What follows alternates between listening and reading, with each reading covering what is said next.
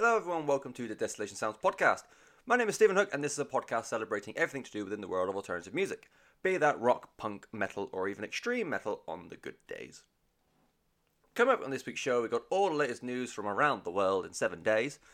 Uh, there's a lot of news this week to, ca- to play catch up on. The last few weeks where we've been pretty, pretty low on the ground. We've got updates from likes of Guns N' Roses, Napalm Death, and The Ghost Inside.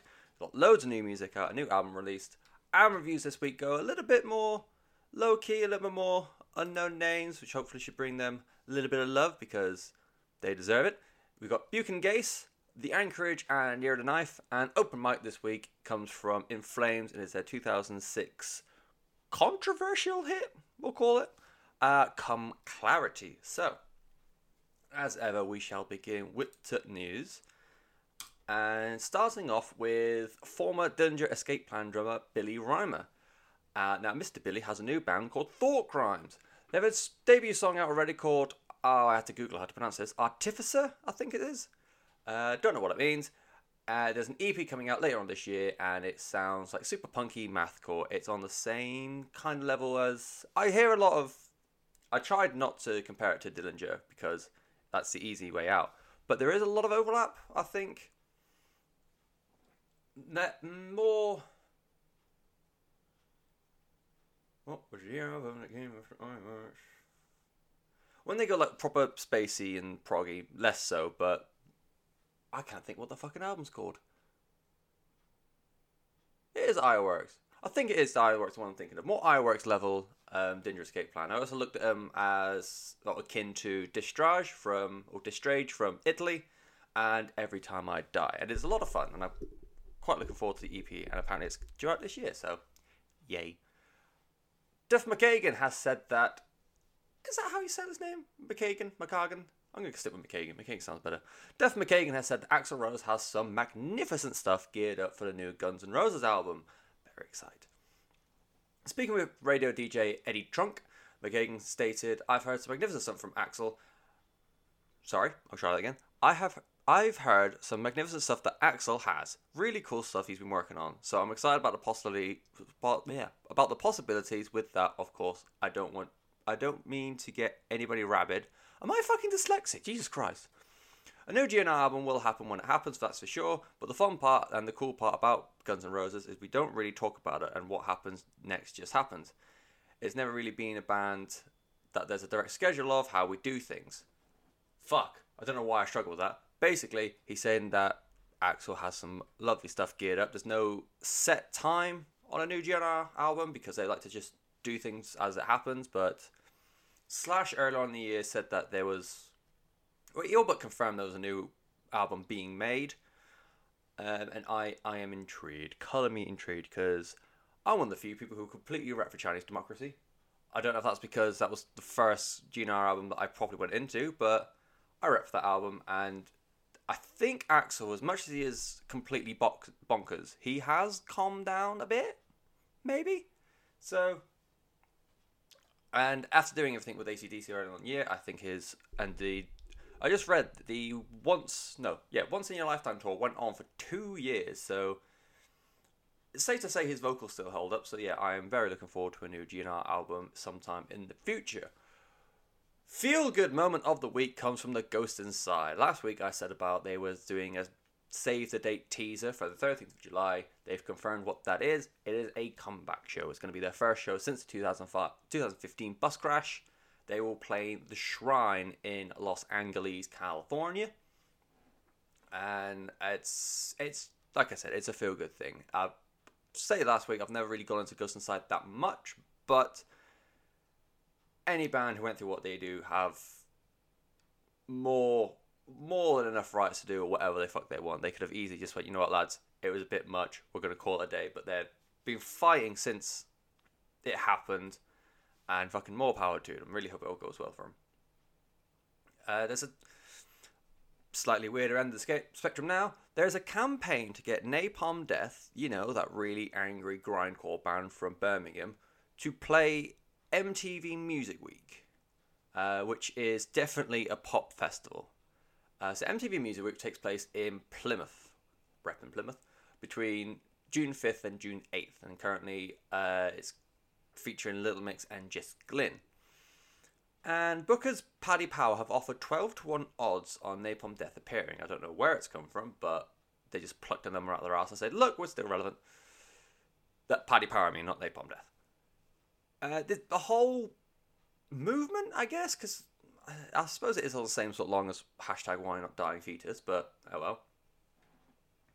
It's garnered so much attention that the local Plymouth newspaper, Plymouth Herald, are currently running a ro- uh, running a poll on their website to see who people want to appear on the bill, including Napalm Death. I've even made light in it in the article, basically saying they just done like a brief rundown on the band or like brief brief bio, saying that realistically it's unlikely that the band will play, but let's all have a bit of fun. Which fair play to the Herald, to be honest.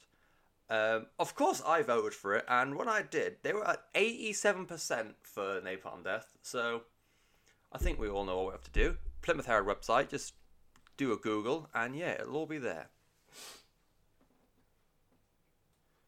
Mike Shinoda has said that he is open to finding a new vocalist for Linkin Park. He's open to the idea. Uh, in an interview with Rock Antenna, which I've spelt wrong in my notes, we all thrive. Um, we all thrive making and performing music," said Shinoda.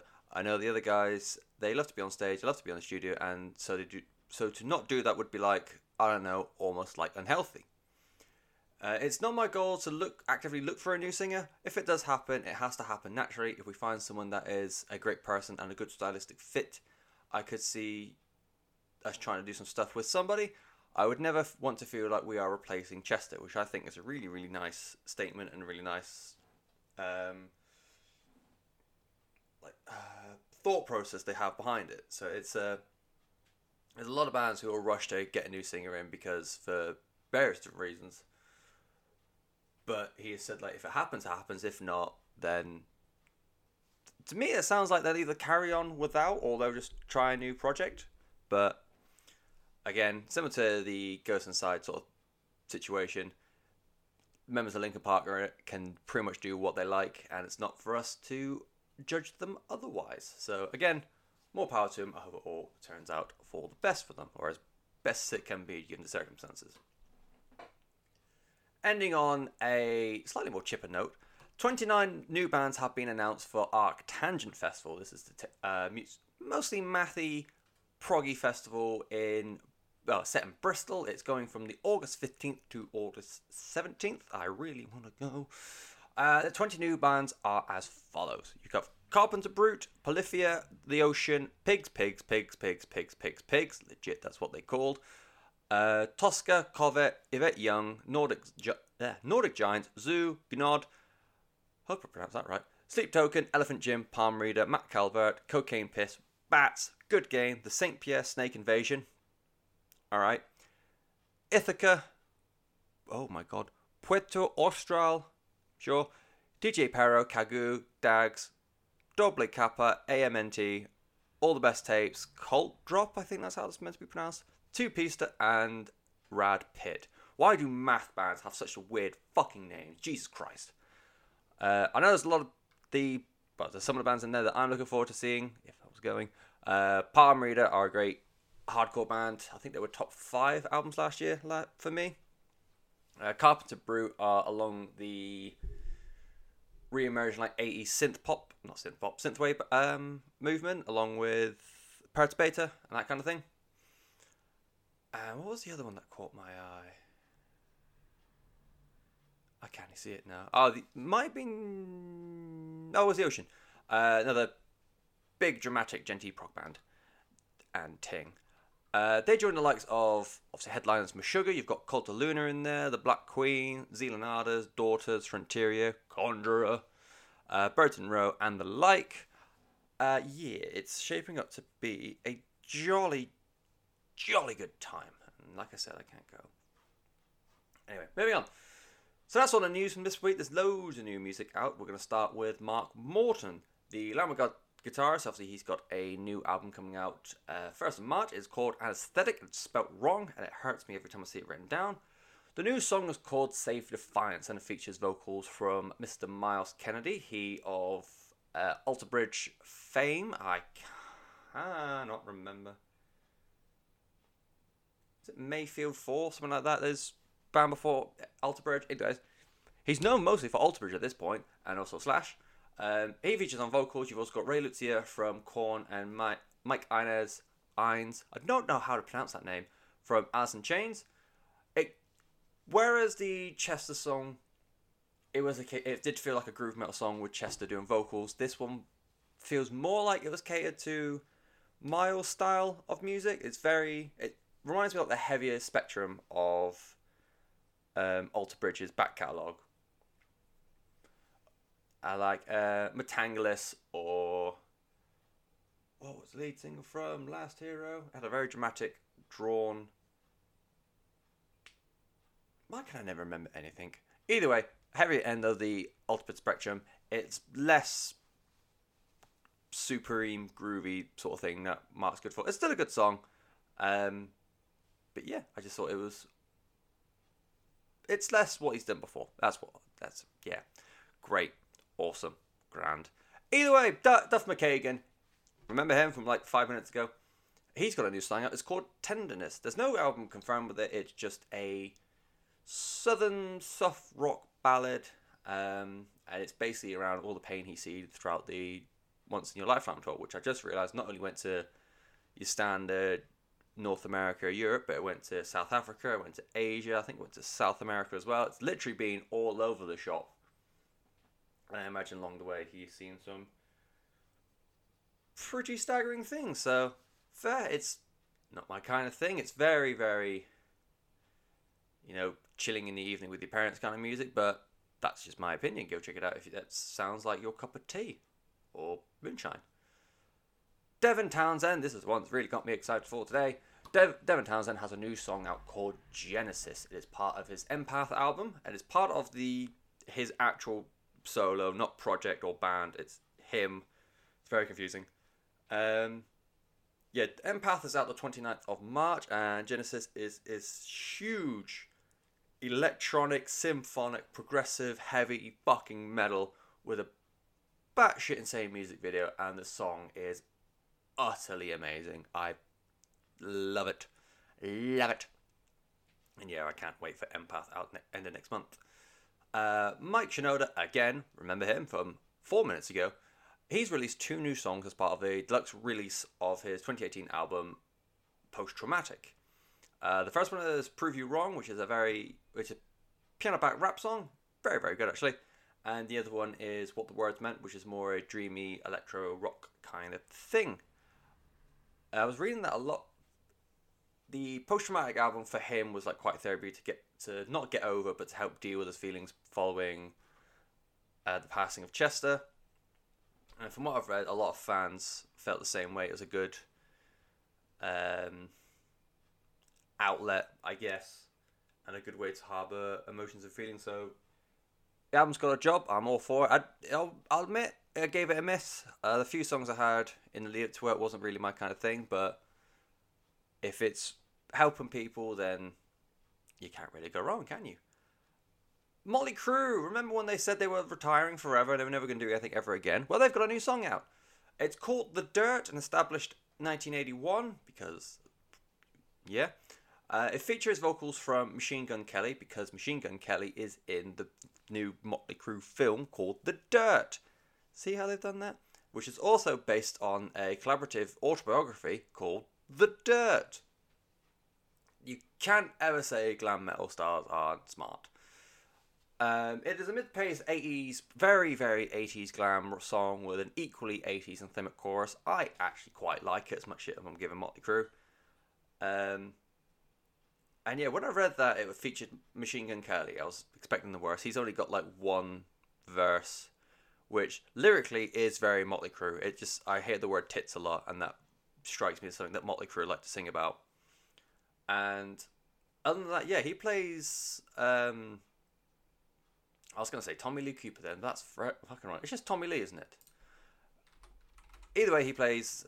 Actually, no, I'm not going to do either way because that's going to bother me. I can't spell. Yeah, he plays Tommy Lee in the film as the drummer because that's what Tommy does. Also, yeah. And yeah, it's the music video that comes along with it is a bouncing between clips from the movie and clips from music videos and James performing live in general, it looks like it's going to be on par with Bohemian Rhapsody and Rocket Man. Really like the fact that they're making more of these kind of films. Discussing with someone at work, excuse me, that where he thinks, based on the success of Bohemian Rhapsody, he's seeing that this new Elton John was coming out called Rocket Man, and that's going to be the one that tests the waters, sort of like how um, Iron Man was testing the waters for this big, the uh, Avengers franchise. If Rocket Man does well, also, then it could mean that there's a lot more scope for other bands to get on board with the sort of thing, which I'm all for. I think they've already started with some cracker names: Queen, Elton John, and Motley Crue. Just want them to do what Guns N' Roses one. The last song, mm, second to last song that's been released from this week is by Weezer. They've got two out. They've got High as a Kite and Living in LA, and it's all going to go part of the Black album that's also out the 1st of March. 1st of March, for some reason, it's really, really fucking popular. Uh, High as a Kite is a standard, floaty power pop song that's just done very well in a very Weezer kind of way. Living in LA is not that. It is not that at all. It is a very up tempo, dance poppy kind of song. I prefer High as a Kite for that reason. And I say second to last because Grand Magus have a new song out to go with their new album that's being released, being announced. Announced, definitely not released yet. We're not in April. Uh, so yeah, Grand Magus, which do a very epic sounding traditional heavy metal sound. They've got a new song, new song and album. They are both called the same thing, called Wolf God. It's coming out the 19th of April. It's going to be their ninth studio album, and yeah, I'm quite looking forward to that. I've been they've always been a greatest hits band for me ever since I.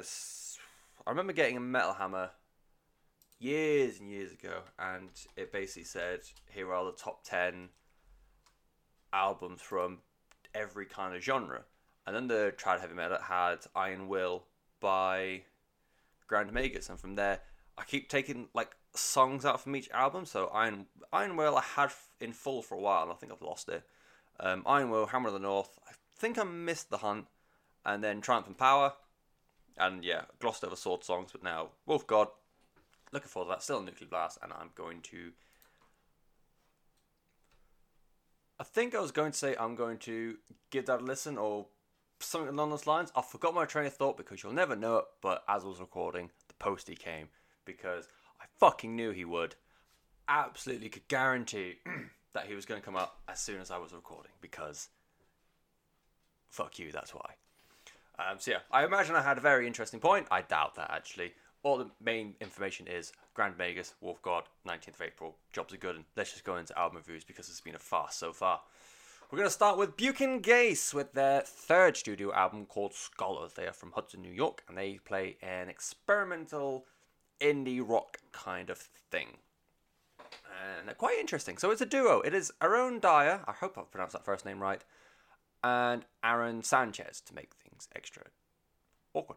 Um, Dyer is the vocalist, and she plays a buke, which is a modified six-string baritone ukulele.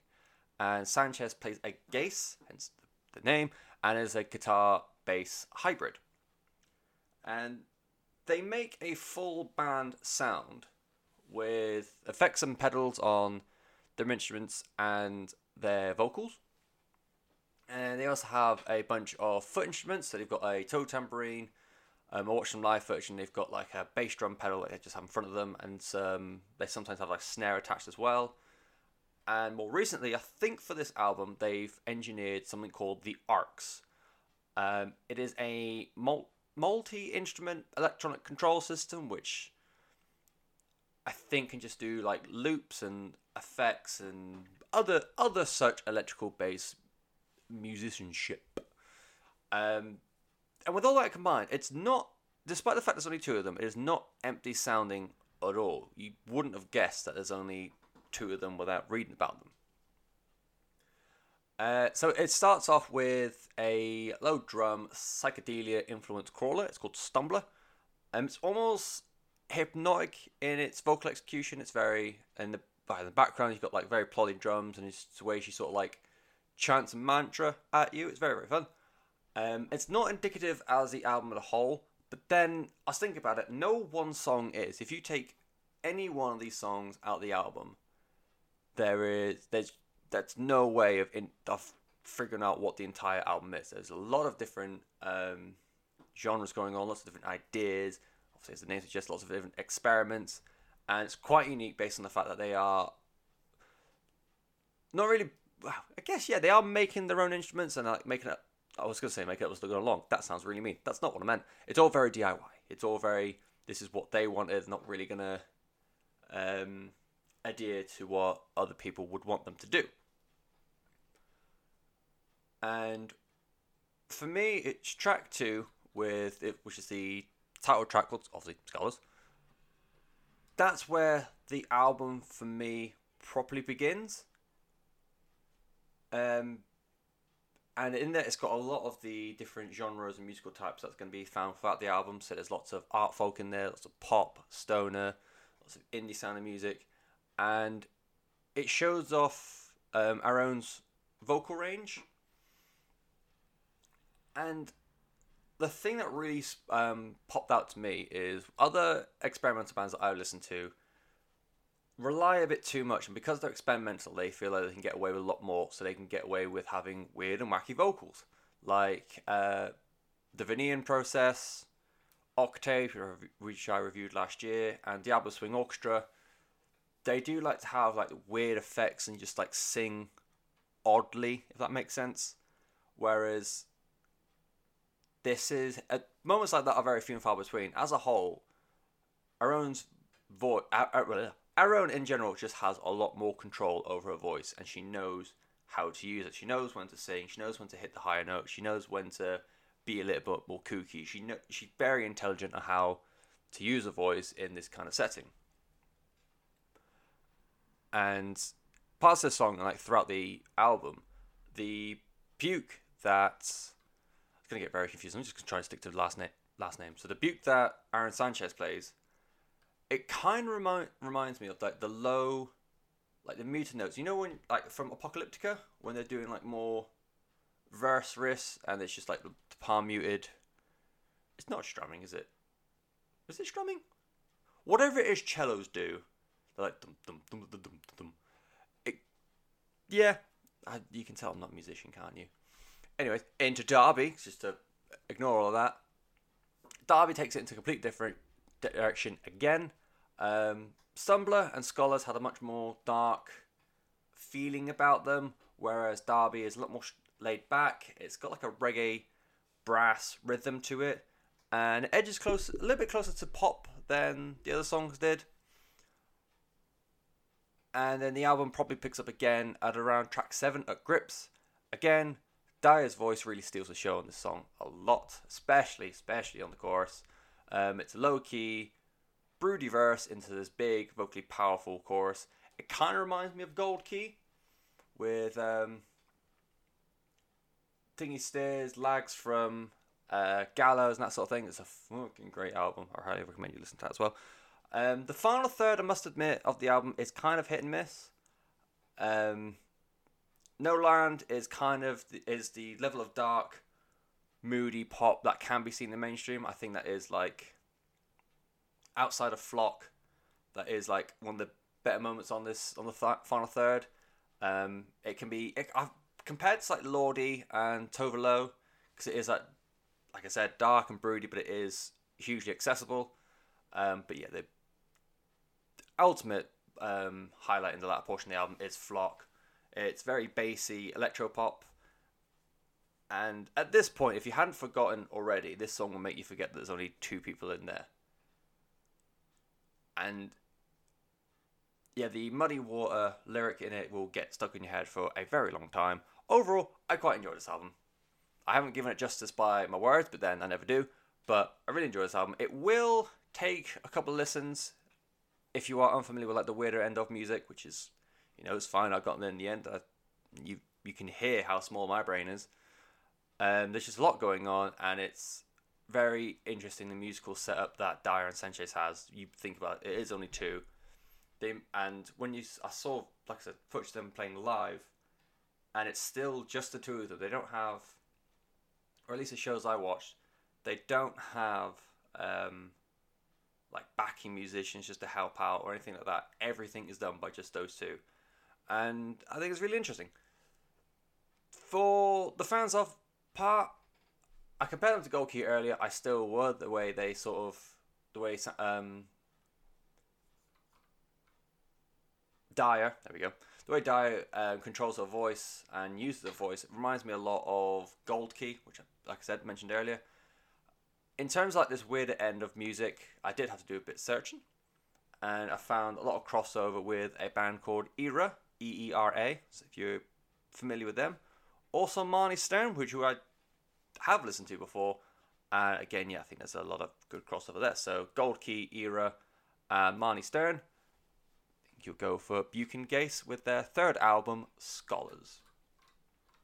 I don't know why particular, I can't talk today.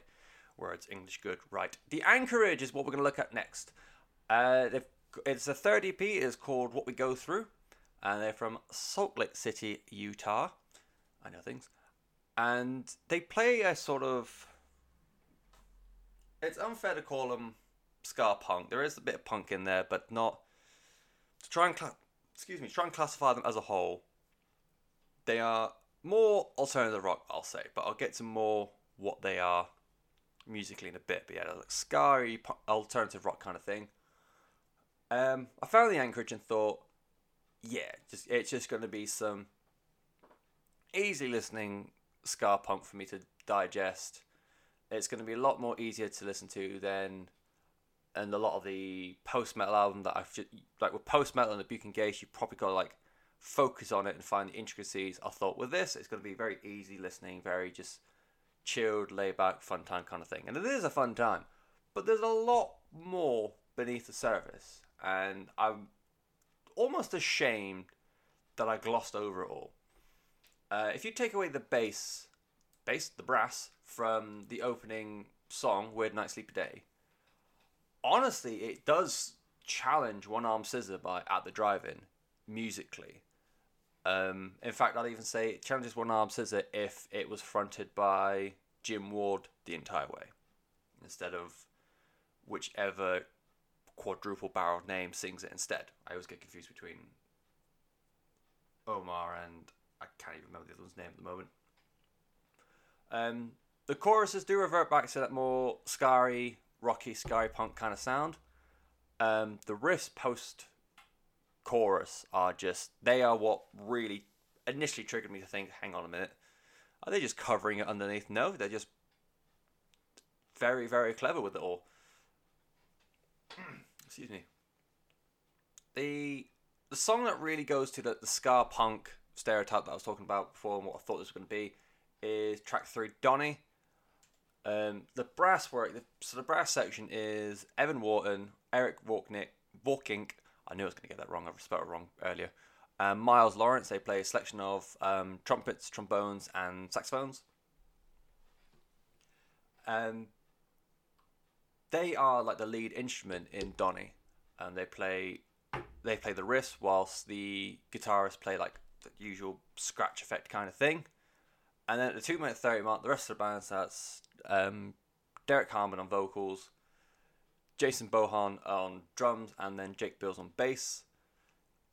They come in, also Harmon does guitars. They come in and go full punk rock on the song as well. So you have got that little bit of ska punk in there, but it's so like I really want to stress it's so much more than just a standard ska punk um, record or EP. There is, I think it's more in tune with um, post post hardcore so broad now, but like the very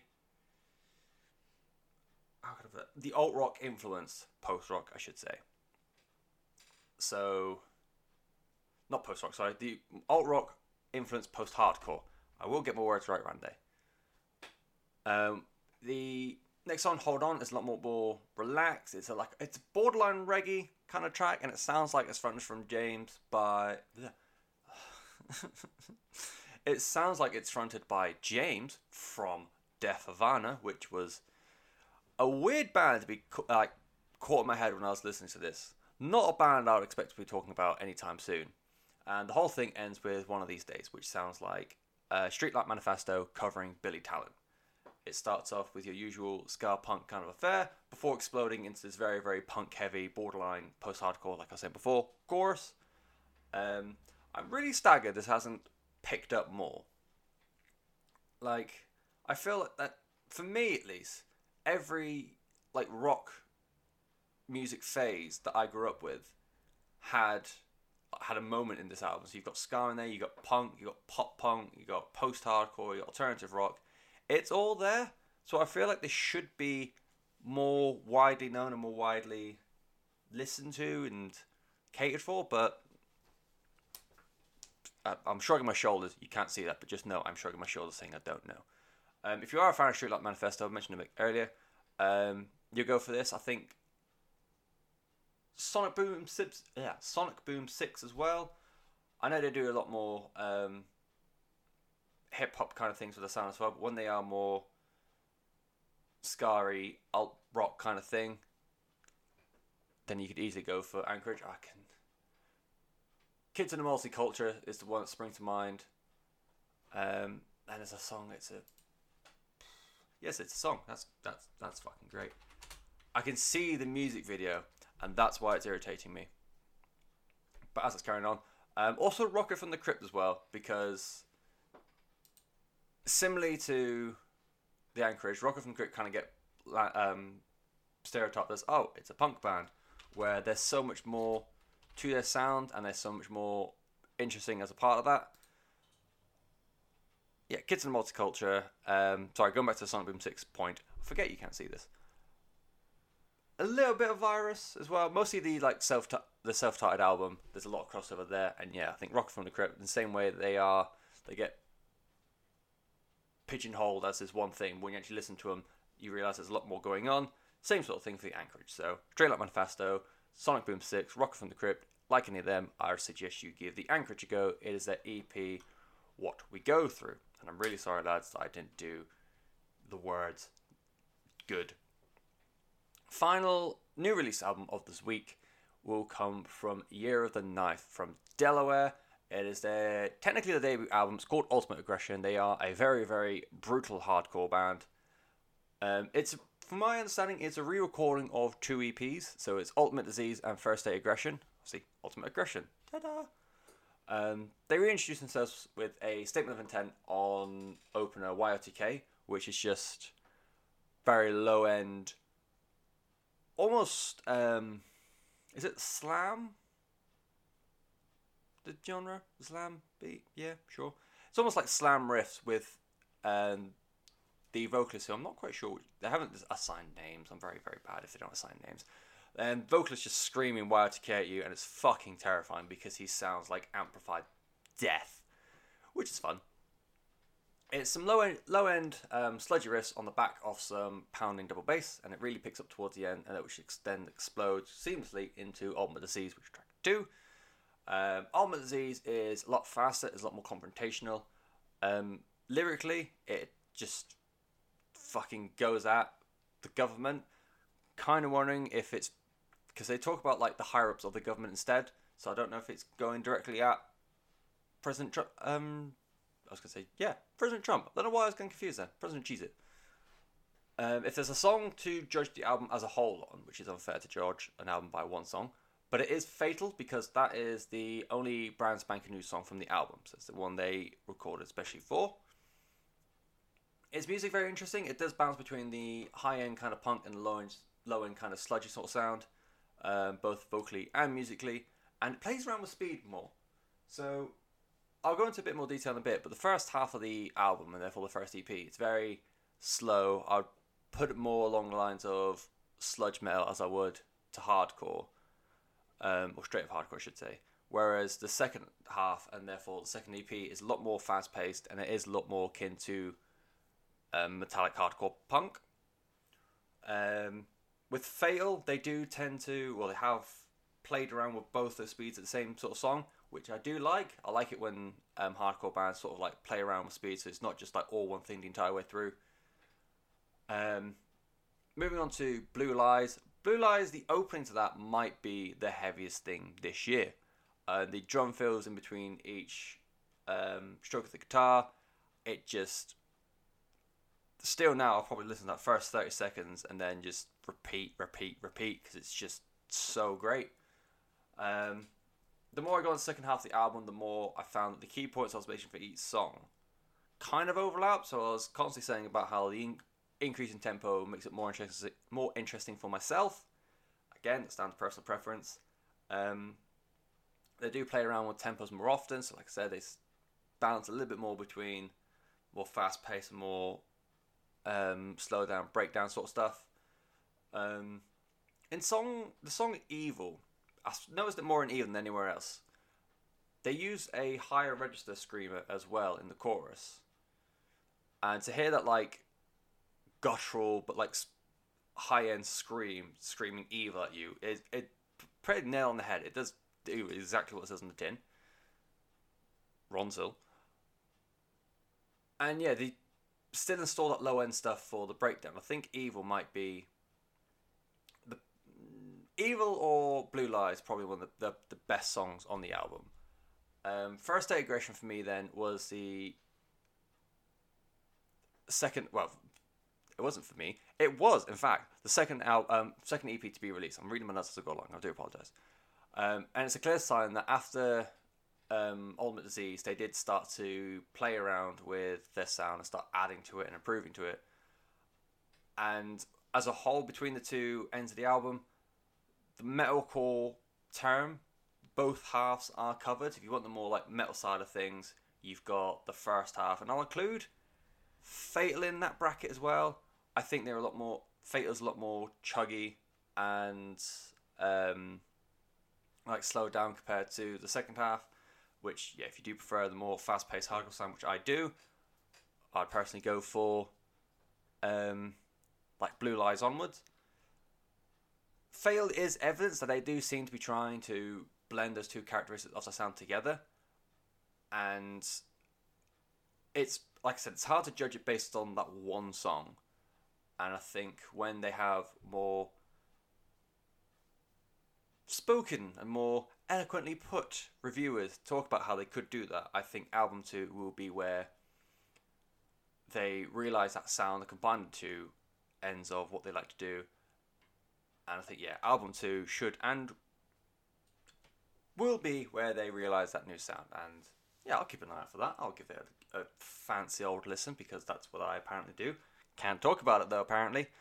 If you are a fan of Hang the Bastard, uh, Crowbar, or if you are fully indebted into your UK hardcore scene, remember a band called Pariso, I think you'll go for this. Uh, it is the debut album from Year of the Knife. It's called Ultimate Aggression, and yeah, check it out if you like your head being stomped. Cool. So after we struggled through all that, that was the album reviews for this week, and we're going to end up with still one more to go. The open mic album for this week, and it comes from Sweden, Gothenburg to be precise. It is In Flames' 2006 album, Come Clarity. It was their eighth studio album, and at this point, they were very firmly in the middle of playing an alt metal sound and the excuse me more old school melodic death metal sound. This was the follow up to 2004's soundtrack to Your Escape, which was largely rejected by fans, even the new ones. Um, critics like critics liked it. They kind of said it was a natural progression from Reroute to Remain, but at the end of the day, the people are going to buy buy your merch and buy your tickets to see you play. But the fans, and you need it's bad, but you need to keep them happy. It's it shouldn't be like that. You should be able to do what you want, but yeah, it's the fifth album to feature what became known as the classic lineup for In Flames. You had Anders Fridén on vocals, uh, Jesper Stromblad on guitars, Bjorn Gelotte on guitar, also on guitars, I should say. Peter Iwers from, no, not from anyway, from In Flames actually. He was on bass, and you had Daniel Svensson on drums, and they've been together since 1999's Colony. So they had been playing melodic death metal together, and as a group, they had also been manufacturing this new, dare I say, commercial sound together as well. So it was always a group effort to try and make like coordinate this new vision for the band going forward. And I picked this album for because I ran a poll. It's going to be this or While She Sleeps. Expecting While She Sleeps to win. Turns out not. Um, I was expecting. Well, I picked this thinking it was going to be the In Flame album. I thought it was going to be the album that both sides, so the older Melodeath fans and the newer alt metal fans, could both enjoy, and it's both prosperous. And this was where In Flames peaked. I was very wrong. I was so very wrong. This album has split the fan base down the middle, to which, so if you go on to Encyclopedia Metallum, the the metal archives, and the review scores for Come Clarity are just, they are literally opposite ends of the spectrum. So just from bottom to top, you've got 40, 23, 75, 10, 80, 80, 79, 90, 80, 66, 56. There's a 25 in there as well. There's another 19. There's a 95. It is. No one can agree whether or not this is the best or worst. Um, I don't think it's the worst. People keep saying soundtrack to your escape is the worst, but not hearing that. Or mm, again, the worst is up for debate. The best is up for debate. This is very much in the middle of both camps. So nice, easy one to do. So we'll go through like a bit of an introduction to In Flames. They are considered pioneers of the melodic death metal genre. They helped pioneer the sound that's been later known as the Gothenburg metal sound, along with bands like Dark Tranquillity and At the Gates. Um, and since 2000's Clayman, In Flames started going through a new direction with their sound. So this was on the back of let me get their albums again because I can never remember all around. So yeah, Lunar Strain, The Jester Race, and Whoracle. They were out and out um, melodic death metal. Colony and Clayman started to play with more streamlined, a bit softer sort of sound, but not too much to stray away from what they were known for. And then it was Reroute to Remain that really hit home this new direction.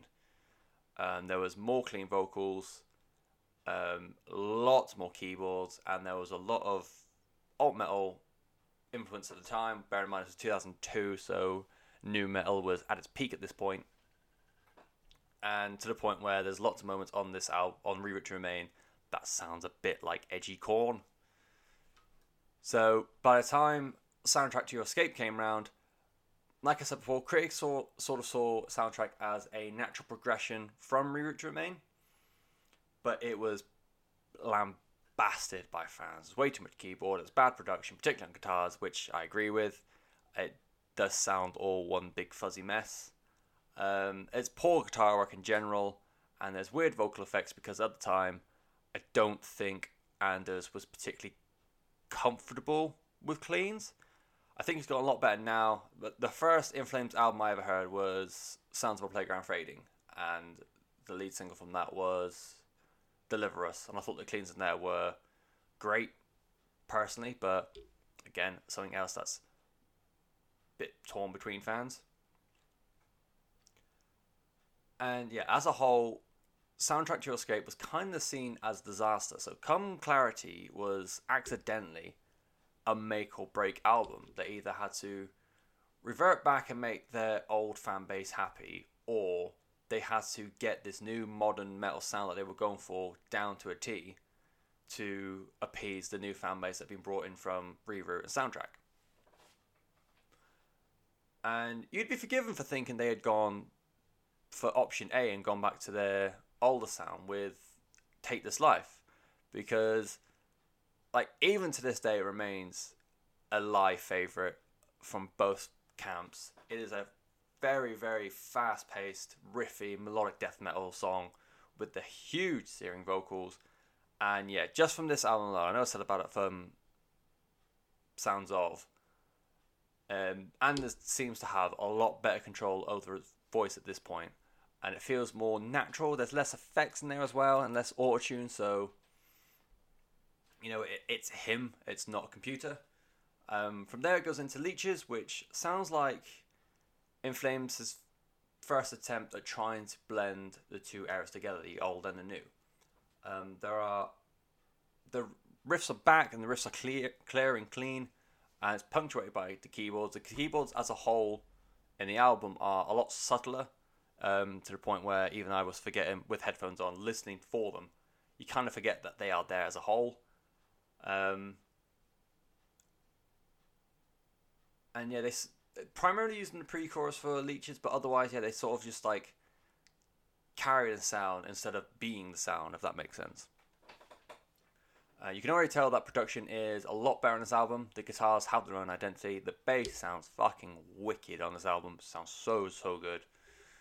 Um, Reflect the Storm is their first foray into the new sound for the album, and it's a very like mid-paced, a lot of metalcore harmonies in there, and like, the it's got a very delicate chorus that's like drowned in crash cymbals, like every single one being hit at the same time, which is very indicative of that kind of music.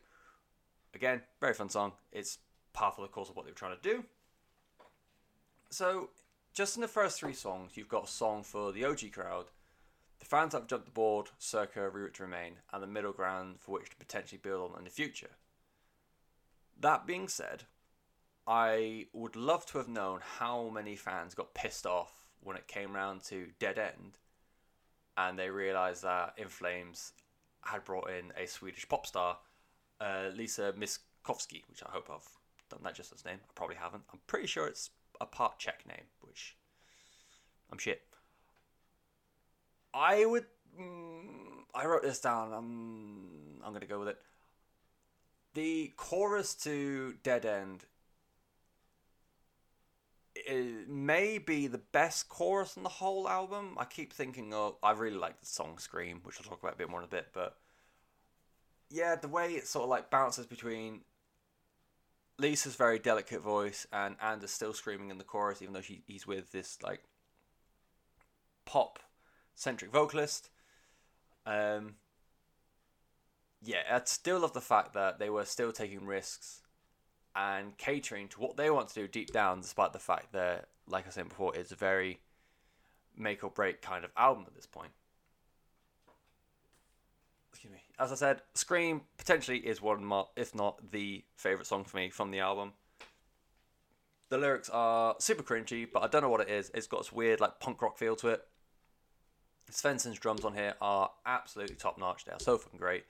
Um, the little feels here and there just to keep the sound going along. The trade off between um, his double kick death metal kind of um, drumming and the more modern like metalcore alt metal kind of thing as well. I thought yeah, Scream is everything I want from a from like an angry Melodeath song, I guess, mostly because it's punk as fuck.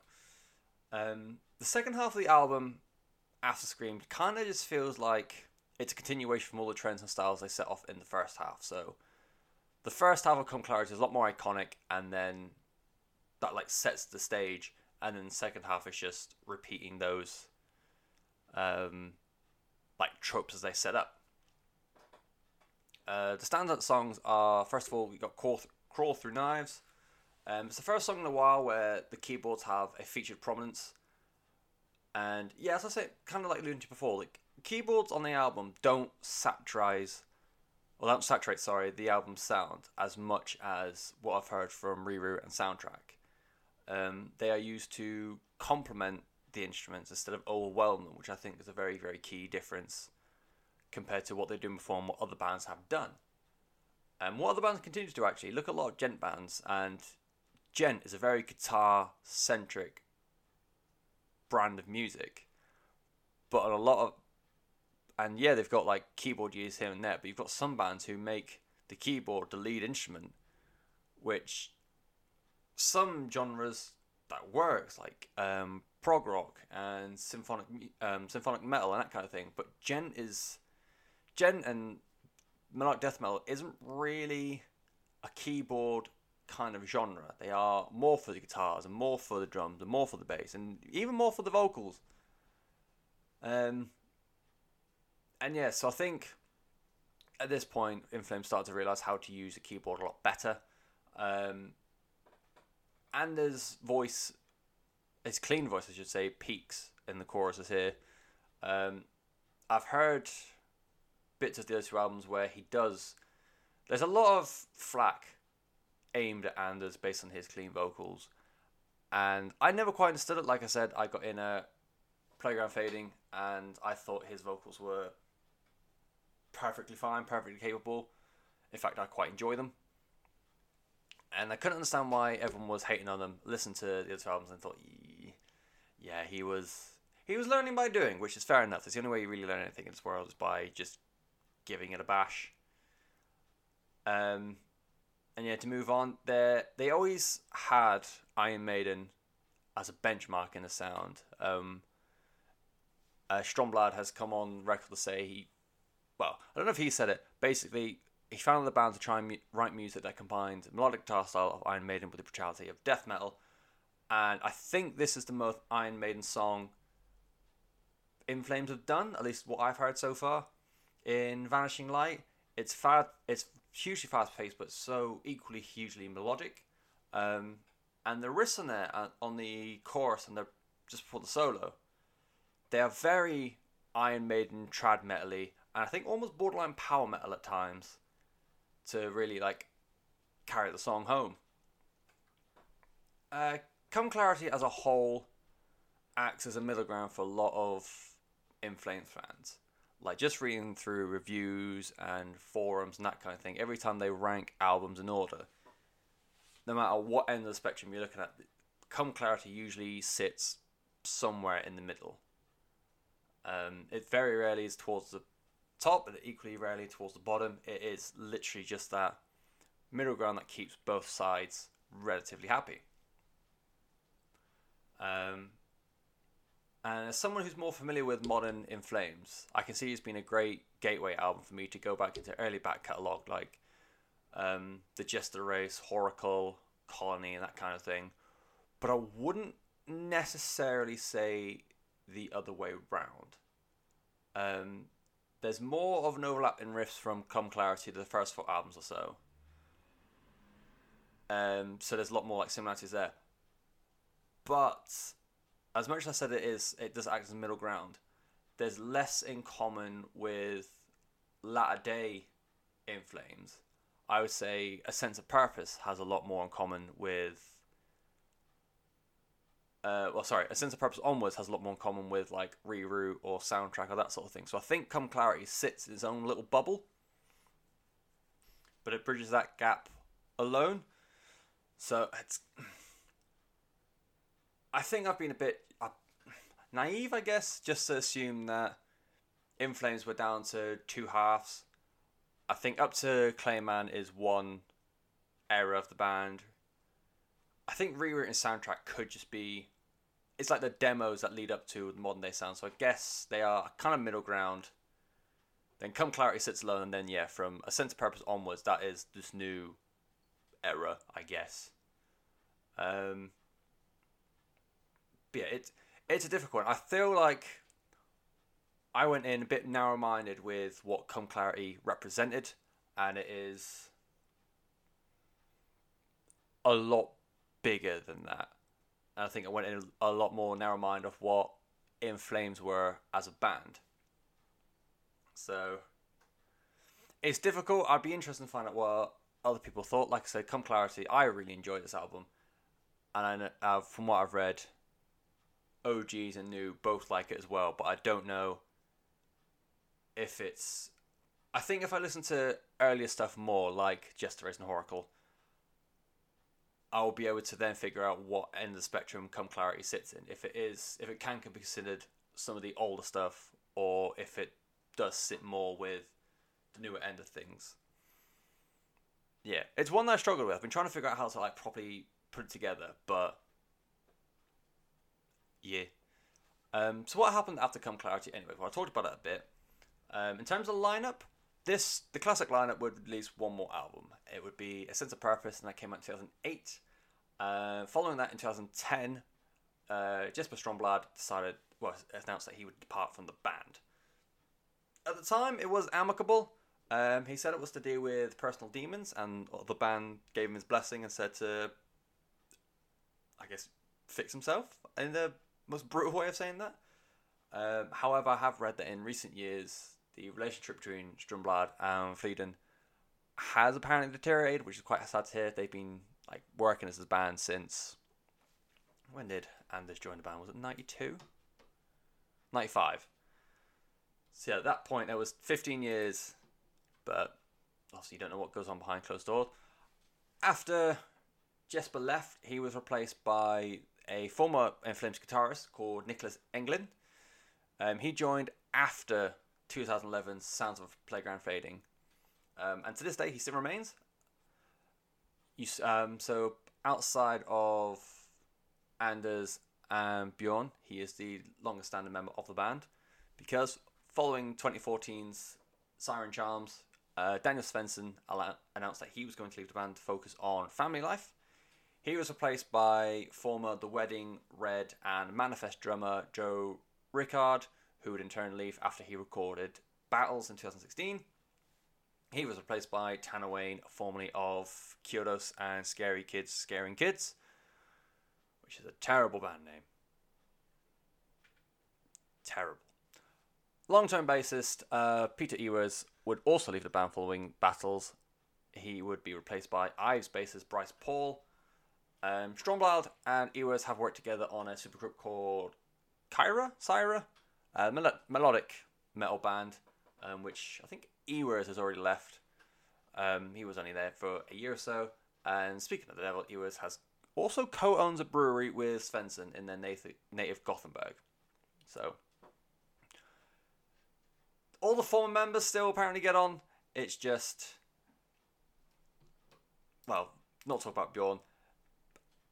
It's again, it's hard to figure out what is going on because we just don't know. We just don't know. Um, if I was to compare this era of In Flames with any of the band, my immediate points were Soilwork.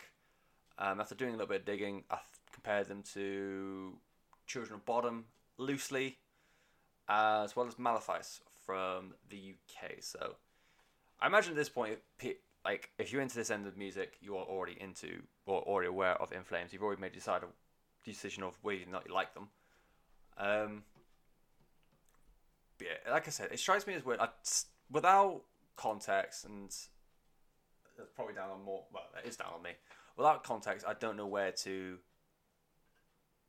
where Come Clarity sits in the grand inflamed scheme of things. But if nothing else, it's got me wanting to go back and listen to those old albums to f- find out where it does all sit. Um, so yeah, I hope that's done come clarity justice. If not, do let me know. Usual social medias apply at Desolation Pod. Um, but until then, I have no idea what we're going to be looking at next week. It's a surprise for you, and it's a surprise for me. Um, but I will see you then, and until such time, I will see you then yeah, hopefully next week I'll learn how to read and talk. Bye.